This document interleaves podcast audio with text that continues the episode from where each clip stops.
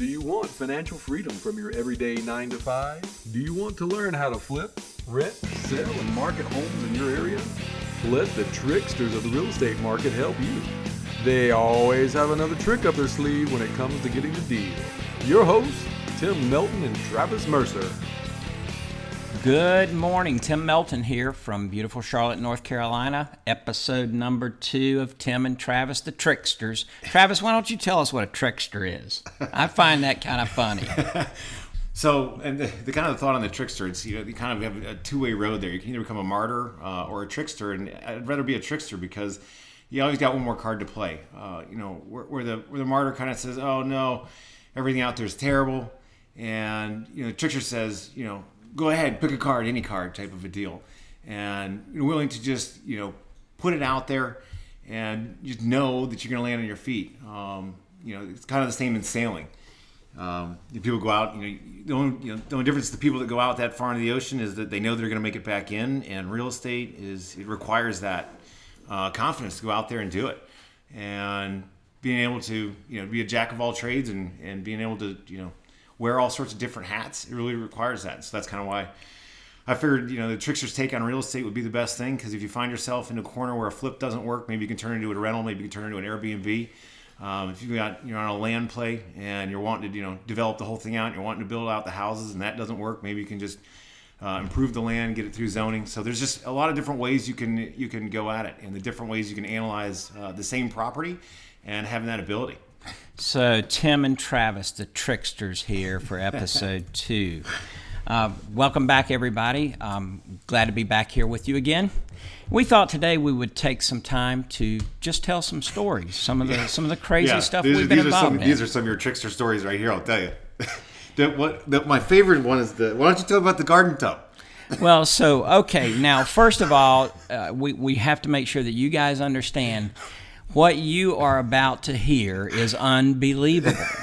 However, it's true, and these have actually happened to us. So we're gonna, just going to launch into a couple of stories today and share some funny things with you. So, when I first started buying properties, um, I, of course, bought a lot of properties, as you heard in our first episode, from HUD, which were government foreclosed properties. And, you know, I would just buy them based upon a, a bid acceptance way that HUD awarded their properties. And, um, you know, uh, if, if HUD was asking 150000 for a property and I knew how many days it had been on the market, I knew the day that I could bid half price and get it and a lot of times they would have reduced them 10 or 20 percent and then i'd bid half of that amount and get get it so we were uh, we were just quite successful with HUD, and so I still love HUD properties to this day. But I, I bought a trailer halfway between Charlotte and Myrtle Beach. For those of you that don't know North Carolina and South Carolina,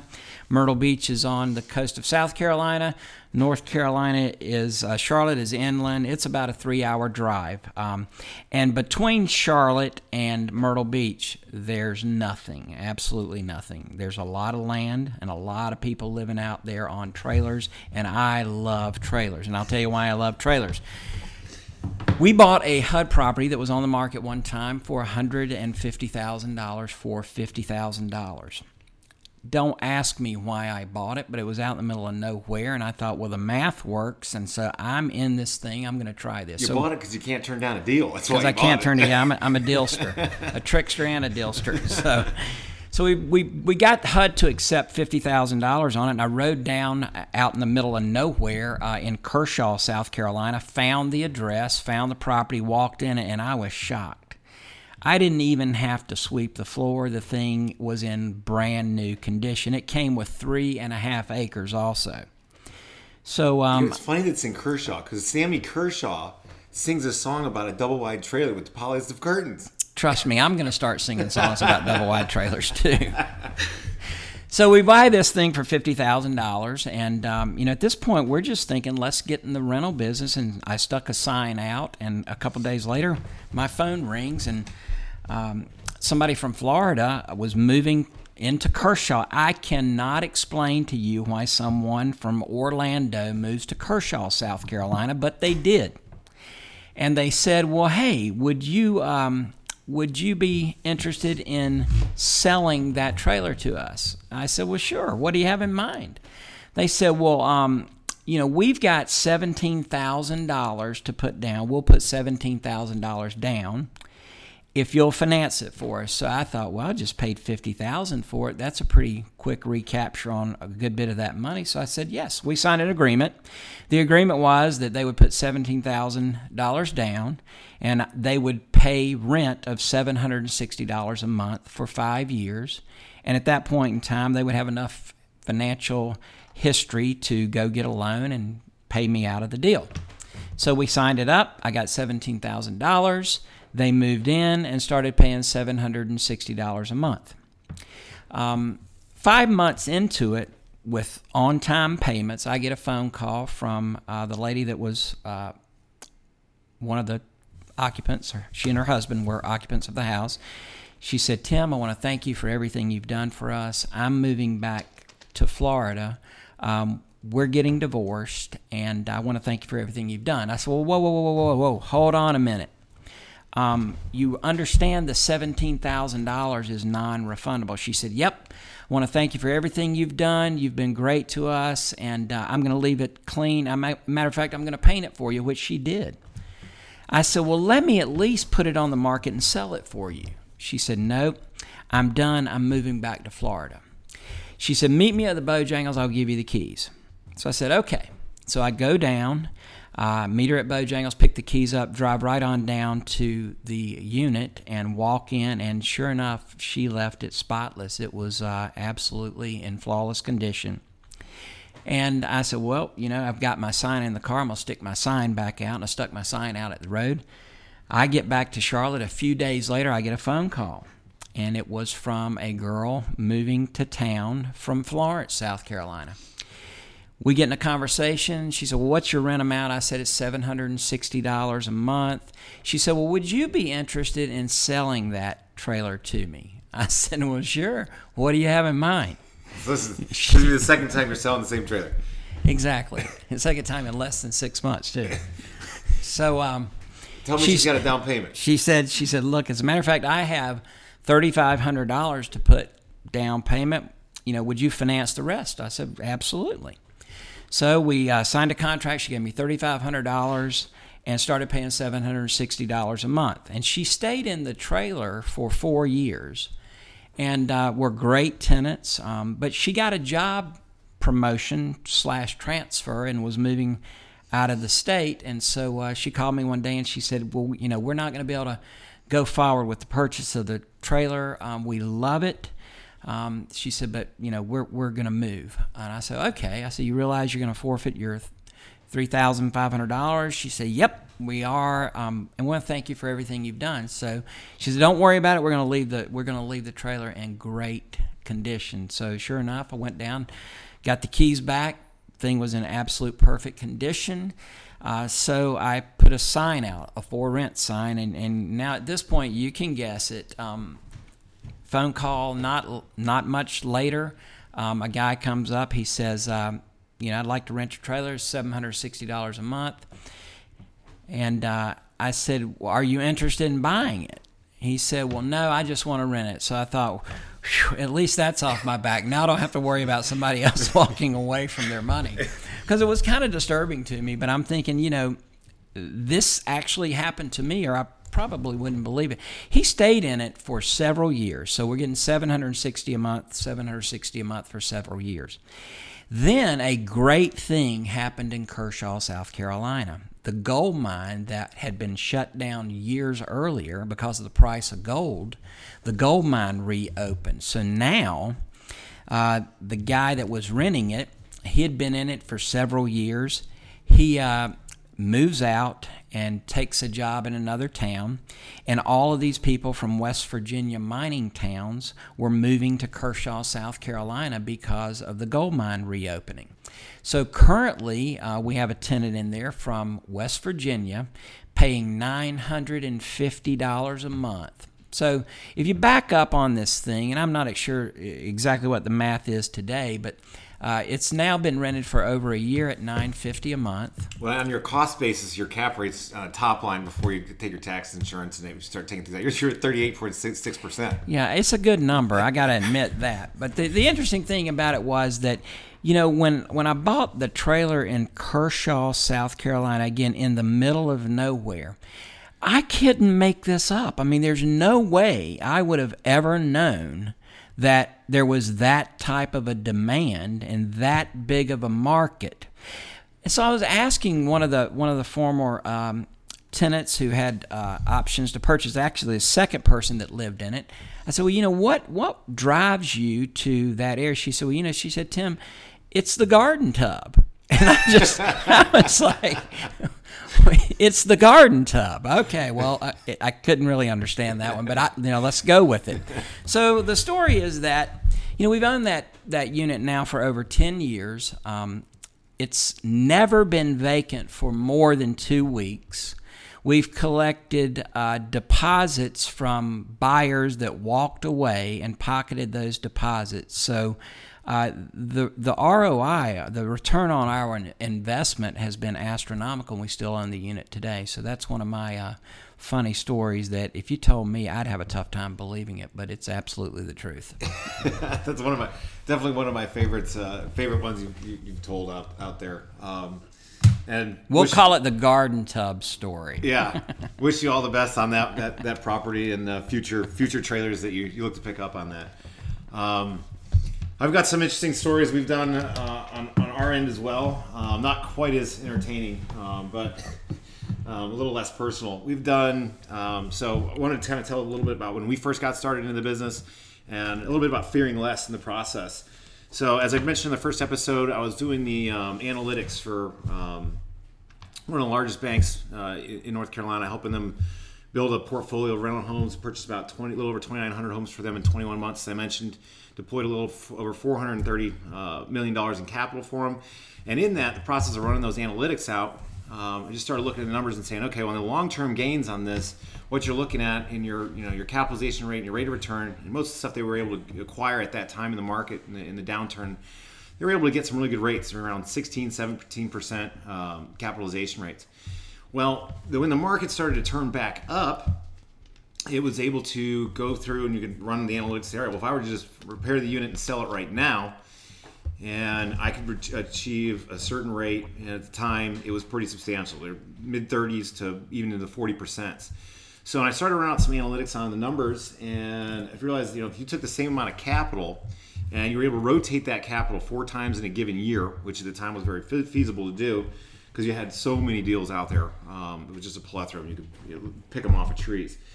And so we went out and started doing it. Our very first deal, we went out and it was we bought it from the courthouse. And at the time, we didn't have any ability to get into it, and all the curtains and all the all the windows were were covered up, so we really couldn't see inside the townhouse. So you know, I really run the numbers on it, out on it, and I felt that we had a substantial padding on it. Even if there was some significant damage inside the unit, we were able to go in and, and get it fixed up and be able to sell it, and make a profit.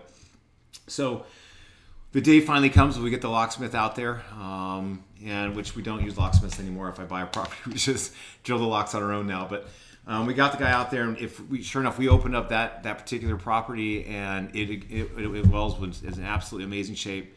And um, that was one of the ones we, we, our very early on deals that we purchased, and we bought that one. Um, I'm going off memory on that. There was a we think we bought that thing for 56, and our rehab on it ended up only being about eight thousand dollars, and we ended up selling that unit for for ninety nine thousand dollars. So that was kind of our introductory into the into the flip game. Um, we've had some different stories along the way with some different tips that we've bought as well. Um, tips being tenants in place for those of you guys out there that don't necessarily know it. Um, we've had you know, other deals where we bought and they've you know, they've moved out and you can't believe all the stuff that you end up finding uh, in inside of some of those places. Um, okay, so tell me a minute about. Um, you said you bought it at the courthouse, and yeah. you know, there are people out there that don't really understand that you you can actually buy a house from the courthouse. So how does that work? So it goes state to state. Um, actually, in fact, it goes county to county. Um, at least in the state of North Carolina, it does. So, uh, in, the state of North Carolina, there's a 10 day upset period, and there's some different um, ways to get that information. There's a lot of it's actually still done uh, the old fashioned way. In fact, it actually is still done the old fashioned way. There's a gentleman that goes down to the actual physical courthouse on a daily basis, and he goes and grabs all the all the bid files of all the foreclosures that the, that they're proceeding through, and you can get that list, and he take it, he literally takes it home and he puts it into an Excel sheet, and then he emails that out. And you take that information, you compile it, you say, okay. And if you're you're new to the business, I highly recommend that you start in a condo or townhome. Um, you're really only looking at half of the potential problems. It, you don't have to worry about any exterior damage, which can be um, a significant cost if you've got, you know, if somehow you miss termites or some, you know, siding rot or something like that. It can it can, it can substantially change uh, your rehab costs. Um, so we started looking for condos or townhouses, and we vetted them all out, and then you need to physically go out and drive the properties. And once you get uh, the property determined that you want to bid on in North Carolina, you need to go ahead and do the title search yourself as well, uh, or have an, initially certainly have your attorney that you're going to use to close the deal uh, run the title search on it to make sure that what you're buying actually is a first mortgage. Uh, you don't want to be buying a second. Um, and that's what you're actually able to acquire, so you get the actual deed of the property.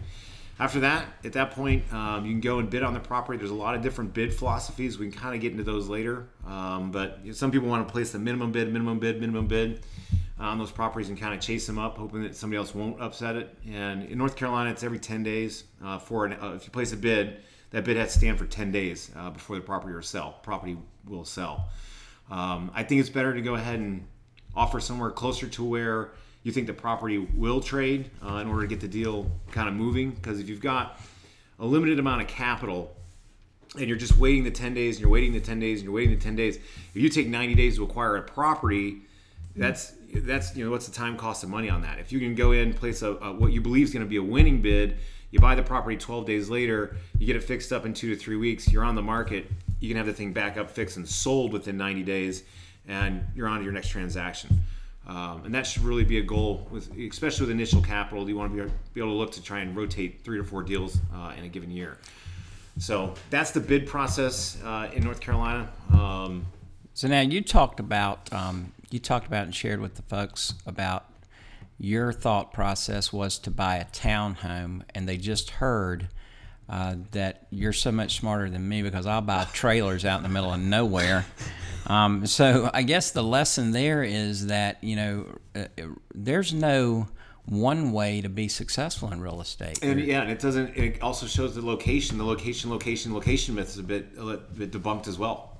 Yeah, the, it's the math, the math, the math. I mean, I guess if you if you purchase something at the right price, it really doesn't matter where it is. Uh, that somewhere along the line there's going to be a buyer. So that's really uh, that's really uh, encouraging and interesting. So one of the one of the things that I believe is very very important for people to understand is there's not one right way to do real estate. There's not one particular um, uh, unit that's better than another. A trailer can produce as much of a ROI as a condo, and that can produce as much as a million dollar home. Um, another interesting story about um, the neighborhood that I live in. Uh, a few a few months ago, that's actually been about a year now. One of my neighbors uh, who was going through a tough time. Um, divorce was just a bad situation comes up knocks on my door and says hey you do you still doing the real estate thing aren't you? I say yeah. He said well i want you to buy my house. And i said um, well okay let me come look at it. And long story short um, you know here's a guy that lived in a house that at one time was valued over a million dollars and the backyard was about a $250,000 entertainment oasis that uh, we were able to buy at what ended up being about $580,000 uh, and spent about $70,000 on it and sold it for $830,000. So, you know, it, it, it, real estate doesn't define itself by a particular type of unit. I mean, there's opportunities in all the units, and some of the things that have happened to me are totally unbelievable. Yeah.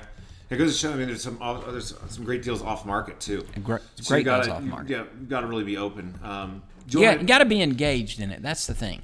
yeah, and again, that's kind of goes back to our philosophy of making sure that you, you know, you make there's those people that make real estate happen, and those people that watch real estate happen. Uh, next time, we're definitely going to go through, and uh, you and I will discover, disclose what's going on with the behind the signs of the We Buy Houses Now, the We Buy Ugly Houses, the We Buy Houses Cash. So, stay tuned for our next episode to find out what's going on behind those signs, what's the origin, and what those people are doing when you call it. See you next time. Have a great day.